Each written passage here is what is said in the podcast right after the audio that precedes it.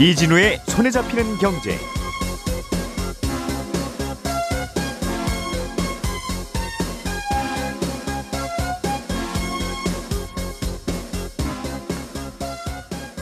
안녕하십니까 이진우입니다. 직장인들 월급날이 대략 요맘때쯤이지요. 어, 20일부터 30일 사이 4월달 월급 명세서를 그래서 받으신 분들이 많을 텐데 4월 월급 명세서를 받고서 놀란 분들이 꽤 있으실 겁니다. 지난달보다 월급이 줄어서 아마 그러실 텐데요. 그게 직장인들이 매달 내는 건강보험료 정산 때문에 그렇다는군요. 건강보험료는 월급에서 매달 꼬박꼬박 떼는 건데 왜 유독 4월에만 이렇게 어, 더 많이 월급이 깎여서 들어오는 건지 오늘은 이 내용 자세하게 좀 설명드리겠습니다.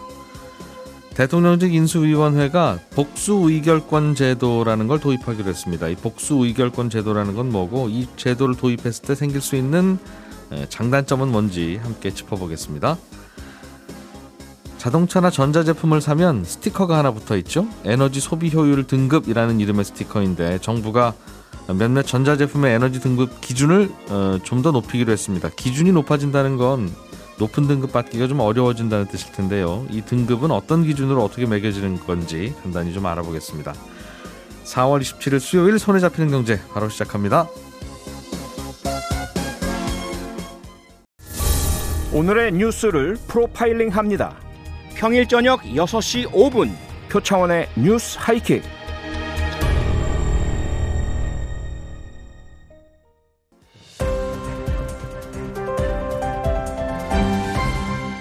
이진우의 손에 잡히는 경제. 예, 오늘도 박세훈 작가, 김현우 소장 두 분 나와 계시고 한국경제신문의 이슬기 기자도 함께 나와 계십니다. 오늘 날씨처럼 상큼하게 경제 뉴스들 정리해 보겠습니다. 세 분 어서 오십시오. 네, 안녕하세요. 네. 상큼한 경제 뉴스는 정말 모순 형용이죠. 네. 어, 저는 직업임에도 불구하고 음, 그런 것 같긴 합니다. 상큼하게. 예. 아. 이슬기 기자님. 네. 대통령직 인수위원회가 복수 의결권 제도를 도입하겠다고 밝힌 모양이에요. 네. 복수 의결권 제도면 이게 무슨 뜻입니까? 이게 간단히 말해서 경영권을 갖고 있는 대주주한테 의결권을 더 주겠다는 겁니다. 뭐 원래 한 주를 가지면 의결권은 한 표씩 가져야 되는데 네. 대주주는 한 주당 2표, 2표 이상의 의결권을 가질 수 있다는 거죠. 이렇게 되면 이제 대주주가 적은 지분을 가지고도 강한 지배력을 유지할 수 있게 됩니다. 음. 경영권의 위협을 느끼지 않고 안정적으로 기업을 운영할 수 있게 되는 건데 음. 이걸 도입하는 건 중소기업을 좀 활성화시켜 보겠다는 겁니다. 중소기업 활성화. 이게 반장 선거할 때 직전 반장은 10표, 부반장은 뭐 8표 이렇게 행사할 수 있다. 뭐 이런 거잖아요. 네, 그렇죠? 그렇습니다. 네. 음. 근데 이게 중소기업 활성화하고 무슨 관계가 있습니까? 중소기업이 이제 더 성장을 하려면 아무래도 원활한 자금 조달이 필요하지 않습니까? 예. 이걸 가능하게 하는 수단 중에 하나가 주식시장에 상장을 하는 겁니다. 음. 상장을 해서 주식시장에서 자금을 조달할 수도 있고 또 상장한 후에는 유상증자 같은 거를 해갖고 꾸준히 자금을 또 모을 수도 있거든요. 이자 안 내는 자금을. 예, 예 그렇습니다. 네. 그래서 이제 상장을 하는데 이제 상장을 하면은 새 주주들이 들어오고 음. 그러다 보면은 이제 대주주가 가진 지분 비율이 그만큼 줄어들기 때문에 예. 경영자들이 이를 꺼리는 경우가 적지 않은데요. 음.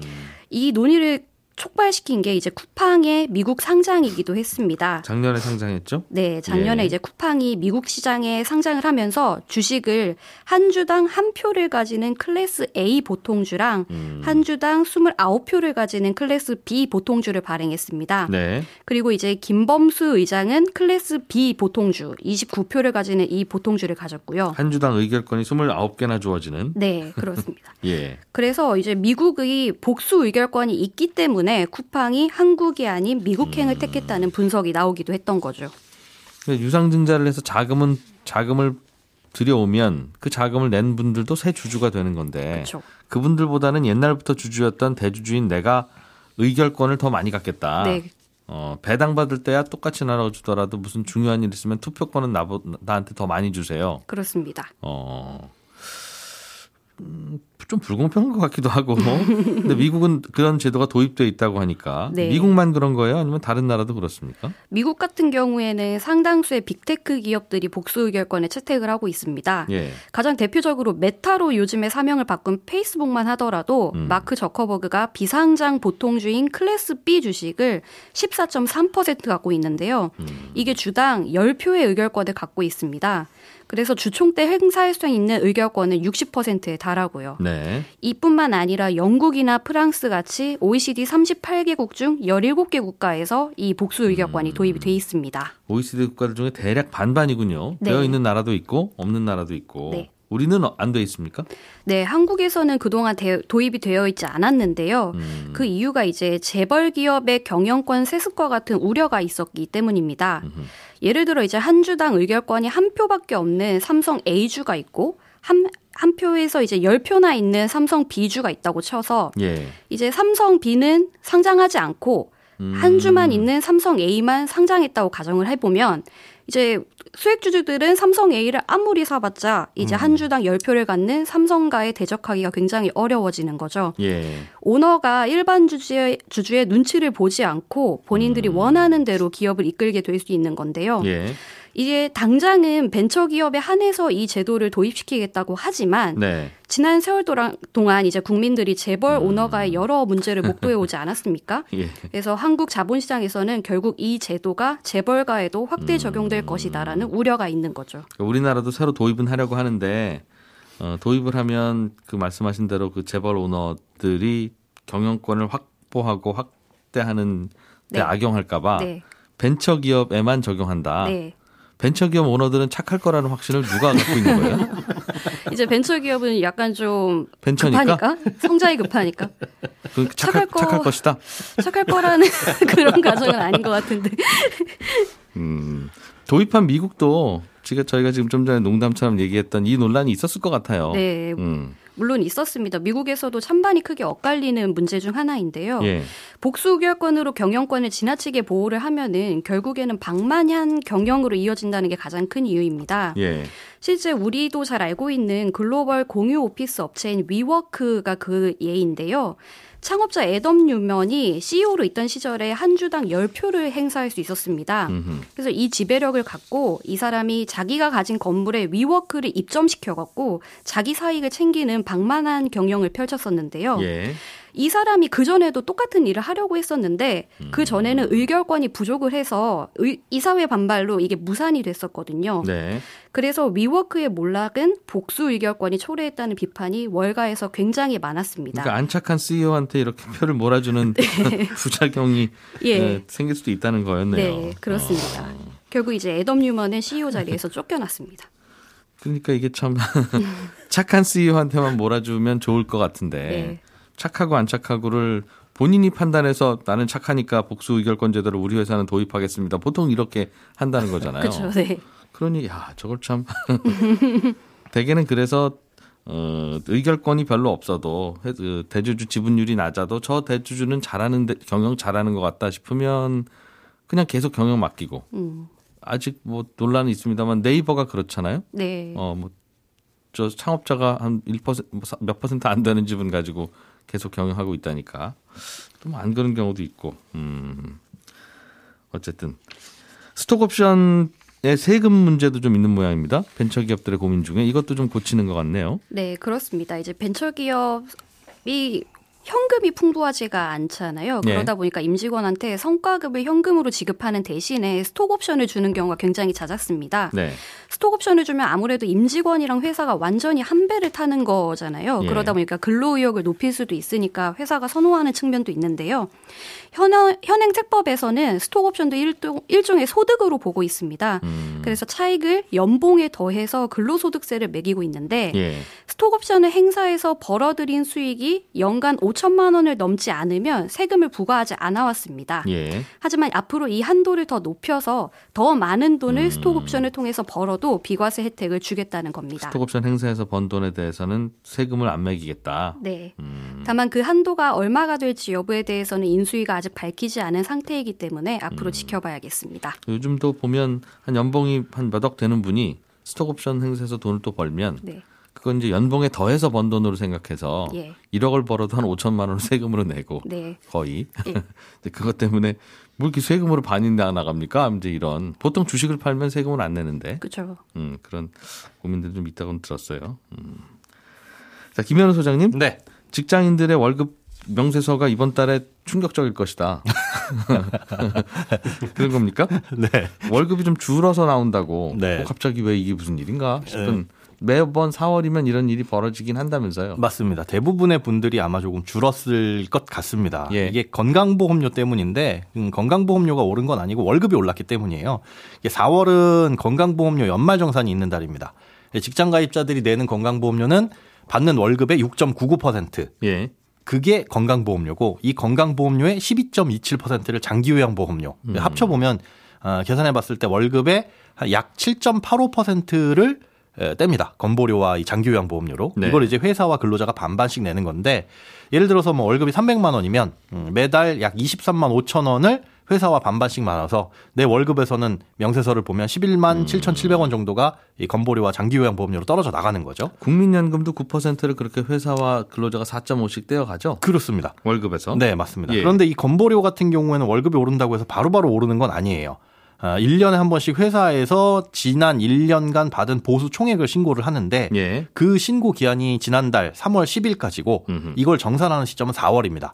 즉 3월까지는 2020년 소득을 기준으로 월급에서 건보료를 뗐던 거고 한 달에 월급이 300이든 350이든 잠깐만요. 2020 올해가 2022년인데 네. 2022년 1월 달, 2월 달, 3월 달에 건보료를 네. 2021년 작년 소득도 아니고 2020년 소득 재작년 소득으로 떼고 있었다고요? 그렇습니다. 재작년에 나의 월급의 7.85%를 회사랑 반 나눈 그 숫자? 네. 그 숫자를 2021년 소득에서 그리고 이 올해 3월까지 떼다 보니까 네. 예를 들어 2020년에는 월급이 300만 원이었는데 음. 작년에는 월급이 350으로 올랐다라고 하더라도 네. 350에서 300만 원에 대한 건보료만 떼가지고 내고 있었던 거죠. 아, 건보료는 작년 월급 거에 건보료를 낸다 거의. 그렇습니다. 1년 그렇죠. 한 3, 4개월 전 거로. 맞습니다. 그런데 잠깐만요. 국민연금은 지금 월급에서 떼죠? 아, 국민연금도 어, 지금 헷갈리는데 정산할 국민연금 정산은 따로 없던데. 국민연금, 국민연금. 국민연금. 저, 때문에 갑자기 했다는 얘기 못 들어본 어, 예, 그러게요. 알겠습니다. 김현 소장님이 오랫동안 자영업을 하, 셔서 월급을 받아본 기억이 별로 없으셔서 아마. 네. 아, 이거 국민연금은 제가 네, 다시 확인해 봐야 됩니다. 네. 예, 예. 예. 아, 이거는 그런데 그렇게 정산을 해요. 건강보험공단에서. 음.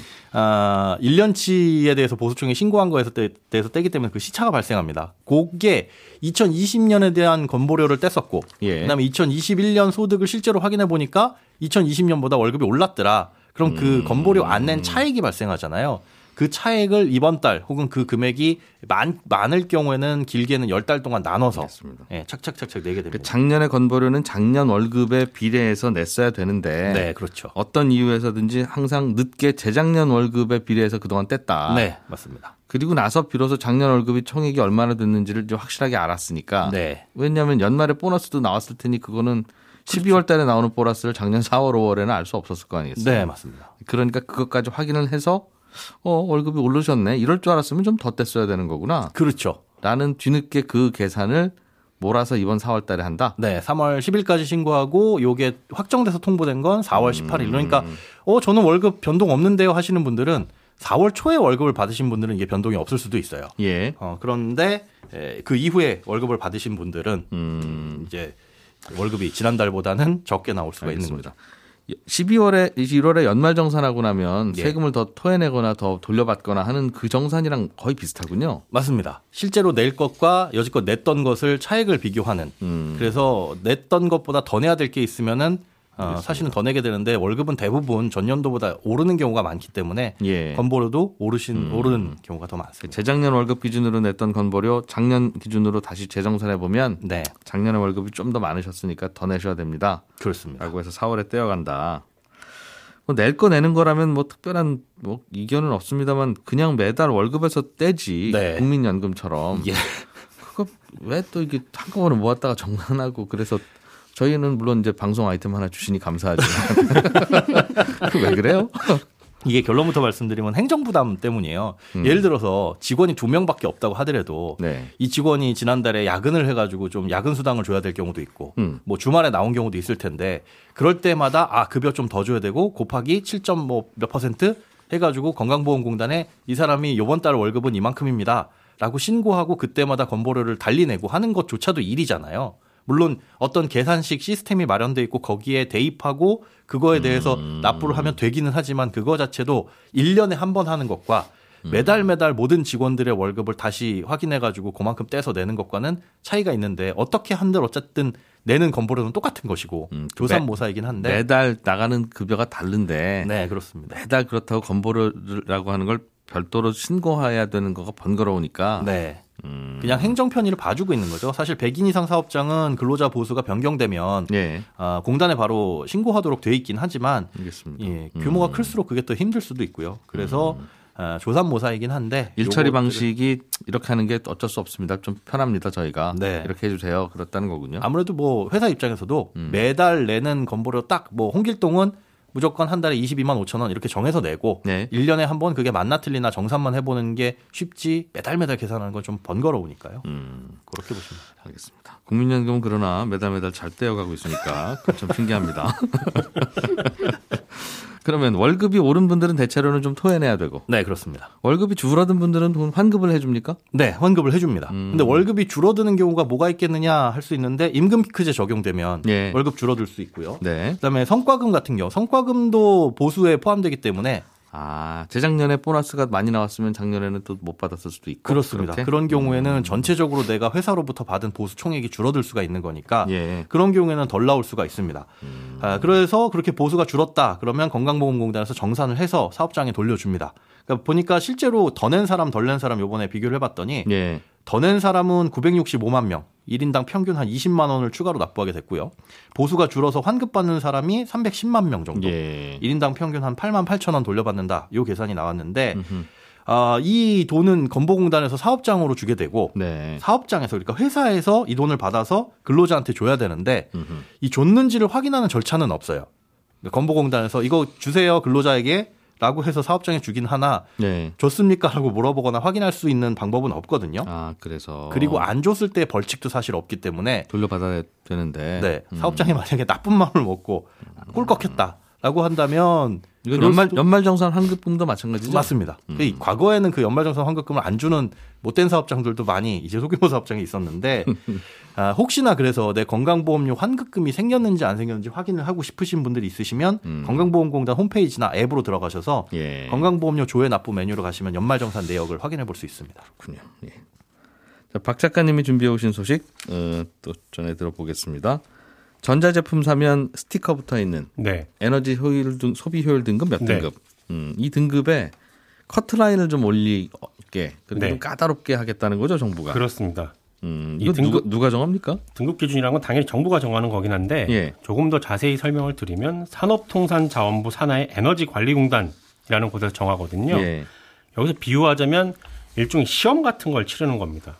예를 들어 뭐 이번에 등급 기준을 조정하기로 한 김치 냉장고다. 음. 그러면 비슷한 용량의 김치 냉장고들을 쭉 모은 다음에 전기를 덜 먹는 순으로 줄을 세우는 겁니다. 네. 그런 다음에 뭐 예를 들면 상위 10%까지는 1등급, 그 다음 음. 상위 30%까지는 2등급. 상대평가를 하는군요. 그렇습니까? 그러니까. 하위 예. 10% 5등급. 이런 식으로 등급을 쭉 매기는 건데, 음. 아, 지금 말씀드린 거는 예를 든 거고, 예. 제품마다 조금씩 다릅니다. 등급 커트라인은. 예. 이게 상대평가라서, 음. 같은 제품군 중에서도 덩치가 비슷한 제품들 중에 전기를 조금 덜 먹는다는 거지. 네. 그게 에너지 효율 등급이 1등급이라고 해서 무조건 또 전기를 적게 먹는다. 요건 아닙니다. 그러니까 비슷한 제품들 중에는 거의 1등급으로 네. 적게 먹습니다. 그렇습니다. 음. 요렇게 등급 기준을 매깁니다. 상대평가다. 네. 음. 근데 이 등급 기준을 올린다는 건그 상대평가인데 뭘 더 올리고 낮추고 해요? 절대평가라면 어. 시험 문제를 좀 어렵게 하겠습니다. 네. 하면은 1등급이 적게 나오겠구나 알 수 있는데. 그렇죠. 상대평가는 시험 문제가 쉽던 어렵던 1등급 비율은 비슷할 거 아니겠어요? 그렇습니다. 예. 네, 에너지 효율 등급이란 건 매번 신제품 나올 때마다 새로 매기는 게 아니라 처음 나왔을 때, 이게 90년대 초반에 시행이 됐거든요. 예. 처음 나왔을 때 한 번 등급을 매겨 놓으면 대략 한 1등급은 이 정도 전력 소비량이면 된다. 라는 게 정해집니다. 네. 대략 저 친구가 저 정도 에너지 소비력으로 1등급 받았으니까 우리도 그 기준을 맞추면 되는 거지. 라고 하면 아, 되거든요. 그러니까 매년, 기... 매년 상대평가하는 게 아니다. 네. 기준이 달라지는 게 아니라 음. 한번 정하면 그 다음에도 같은 기준, 내후년에도 같은 기준. 아. 기준이 쭉 가거든요. 고등학교 3학년이 1학년 때 본 시험으로 네. 어, 한 70점쯤 받으면 한 2등급 됐다 그러면 그 후배들 1 학년, 2학년은 앞으로는 계속 70점 받으면 그렇죠. 2등급. 그렇게 정한다는 거군요. 그렇습니다. 음, 그래서 선배들이 본 시험 성적에 맞춰서 네. 예. 처음엔 1등급을 받기가 좀 어려운데 시간 갈수록 기술 개발도 되고 하니까 1등급 제품들이 많아집니다. 음흠. 예전에는 1등급이 전체의 10%도 안 됐는데 몇년 예. 지나면 1등급의 전체 절반 이상이 돼버린 일들이 많거든요. 1, 2학년들이 공부도 열심히 하면 그렇습니다. 음. 그래서 에너지관리공단은 1등급 제품이 전체의 30%를 넘거나 음. 1등급, 2등급 합쳐서 점유율이 50%를 넘으면 시험 다시 봅니다. 시험 아. 다시 시험을 봐가지고 알겠습니다. 전기 덜 먹는 음. 순으로 다시 등급을 매깁니다. 그러니까 3, 4년 전, 5년 전에는 이 정도 전기 소모 효율이면 거의 1등급 나왔는데 네. 요즘은 다 1등급이야. 자 시험 다시 봐. 그래서 네. 다시 쭉 세워놓고 상위 20% 끊어서 커트라인 다시 정해 이거 한다는 거요 그렇습니다. 음. 이번에 시험 다시 본 세탁기 같은 경우는 1등급 네. 제품이 전체 한 29%, 2등급 또한 29% 넘어선 상황이었거든요. 예. 그래서 등급 기준을 조정해서 8% 정도만 1등급을 음. 주는 걸로 이렇게 기준을 상향을 한다는 겁니다. 그렇군요. 그러면 잠깐만요. 그러면 언제부터 이게 새로운 게 적용이 되는 겁니까? 이게 예. 저도 이게 궁금해가지고 어제 산자부 쪽에 물어봤는데 왜냐하면 이게 이, 이 날짜 이후로 붙어 있는 스티커는 엄격한 스티커고 그렇죠. 요 날짜 이전에 붙은 스티커는 쉬운 문제로 그렇죠. 푼 스티커니까 그렇습니다. 이거 스티커 언제 붙인 스티커인지를 우리가 구별해야 될 것 같은데요? 네. 고질문 하실 것 같아요. 제가 자세하게 알아봤는데 예. 이번에 정부가 등급 조정을 한 게 세탁기, 김치냉장고, 전기냉난방기인데 네. 등급 조정을 하면서 각 품목별로 조정된 등급 적용 시기가 조금 다릅니다. 음. 세탁기랑 냉난방기는 6개월 1인 6개월 후인 11월 1일부터 적용이 되고요. 예. 김치냉장고는 1년 후인 5월 1일부터 적용을 하는데 음. 제가 궁금했던 건 그러면 김치 냉장고 같은 경우에 만약에 원래 1등급이었는데 한 3등급으로 밀린 제품 같은 경우는 음. 새로운 것 기준 적용되기 전에 빨리 만들어서 팔아버리면 네. 등급 높은 걸로 팔 수 있지 않느냐 예. 그렇게 질문을 드렸더니 음. 굳이 그렇게는 안 한다고 왜냐하면 두 가지 이유가 있는데 1번 전자제품 같은 경우에 그냥 음. 장기적으로 플랜을 짜서 생산을 하지 네. 갑자기 에너지 등급 바뀌었다고 해서 갑자기 막 찍어낼 수 있는 게 아니다라는 이유가 있었고 2번 음. 이렇게 한번 하면 소비자들 민원이 엄청나게 들어온다고 합니다. 무슨 말씀이죠? 어, 왜 며칠 전에 갔을 때는 1등급이었는데 음. 며칠 후에 가서 내가 진짜 살려고 봤더니 왜 상등급이냐 이게 음, 갑자기 똑같, 똑같은 등급... 제품이 네 음, 3등급이라고 되어 있는 게 사실은 더 최신 제품인데 네 그런 민원 민원들이 많이 발생을 했기 때문에 음. 그렇게는 하지 않는다고 합니다. 그래서 그렇군요. 달라진 등급을 적용하는 거는 제조일자 기준이에요. 이야, 적용되는 알겠습니다. 기준 이후에 제조가 됐으면 그건 그 날짜가 언제라고요? 어 하나 김치냉장고는 5월 내년 5월 1일부터 음. 그리고 세탁기랑 뭐 전기 냉장방기는 6개월 후인 11월 1일부터 바뀐 기준이 적용이 그렇군요. 됩니다. 왜 이런 제도를 하는지도 알겠고 가끔 시험을 다시 보는 이유도 알겠는데 네. 이렇게 되면 소비자들은 어디 마트 가서 진열돼 있을 경우에 네. 신제품이 하나 있고 예를 들면 네. 김치냉장고가 2년 전에 만든 재고 제품이 하나 있으면 네. 재고 제품은 에너지 효율 등급이 더 높은 걸로 나올 거 아니겠습니까? 그렇죠. 쉬운 시험 본 거니까. 네. 그러니 이건 얘는 3등급 얘는 1등급인데 오히려 3등급이 더 에너지 효율이 높은 경우도 생기겠네요. 그럴 수도 있죠. 그럴 수도 어... 있습니다. 충분히. 야, 이건 그럼 어떻게 비교하지? 그 고민인데. 네. 알겠습니다. 아무튼 그렇게 돌아가고 있군요. 네. 음. 예, 손에 잡히는 경제 마무리하겠습니다. 저는 11시 5분에 손에 잡히는 경제 플러스에서 어, 다시 인사드릴 거고요. 국민연금은 왜 정산 안 하는지에 대한 문자가 쏟아지고 있는데 설명을 해주시는 아마 같은 방식인데 국민연금은 그냥 별도로 정산 안 하고 넘어갑시다 하는 것 같습니다. 자세하게는 다음 시간에 또 정리해 드릴게요. 내일 뵙겠습니다. 고맙습니다.